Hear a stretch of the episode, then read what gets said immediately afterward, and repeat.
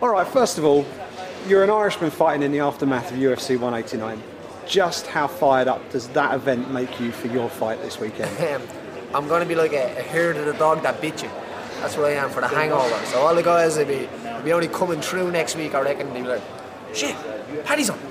and I look forward to it. Uh, this, as I'm saying, this is a fight to me. It's a, this is my job. This is my career. Uh, it doesn't really matter where where it's placed in the year. To me, it's another win. It's a, I, I'm out there to get that win at all costs. You know what I mean? And uh, obviously, I'm, I'm motivated as hell from watching the weekend, and uh, I'm forward to. it. I'm excited. And uh, you know, Irish MMA has never been never been on such a high. You know, it's, it's, it's as high as it's ever been. Conor's up there now as a, as a world champion. You're working your way up the uh, the flyweight ranks. How far away do you think you are potentially from being able to fight for one of those gold belts? Well, I think uh, I think if I get a, a good win, a good win here, um, and then we have Dublin again. And the first time I went out, blew the roof off that place. So so who knows what I do. This time it's going to be 364 days since I made that walk in Dublin when I make the walk on Saturday night. So in a year, look what I've done. So I- am 27 years of age. I, I can fight in this game for a win. Till I'm 33, 35. So I can go all the way in this. There's one day you can have UFC flyweight champion Paddy Holohan. Because that's definitely that, that could that could be in the future.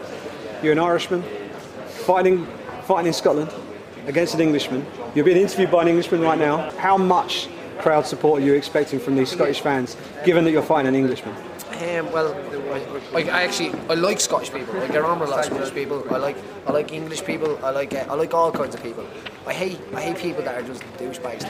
You know what I mean? They're the people that I'm prejudiced against. People that um, don't feel that everyone else deserves equality and, and uh, where you're from, you, you- you're stereotyped or whatever. They're the people that I don't have time for. So the English and Irish thing doesn't matter. The Scottish thing doesn't matter. It matters that he's going to be swinging at me and I'm going to be trying to take his head off. That's it. So that's that's the biggest problem we have with it. You swing at me and I'm trying to kill you.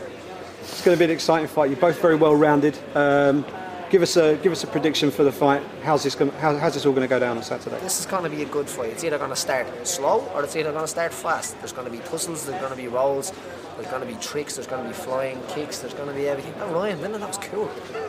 Yeah, so it, this is going to be, it's going to be, um, I'm excited. It's going to be a mixed martial arts fight. It's not going to be wrestler versus striker, striker versus team.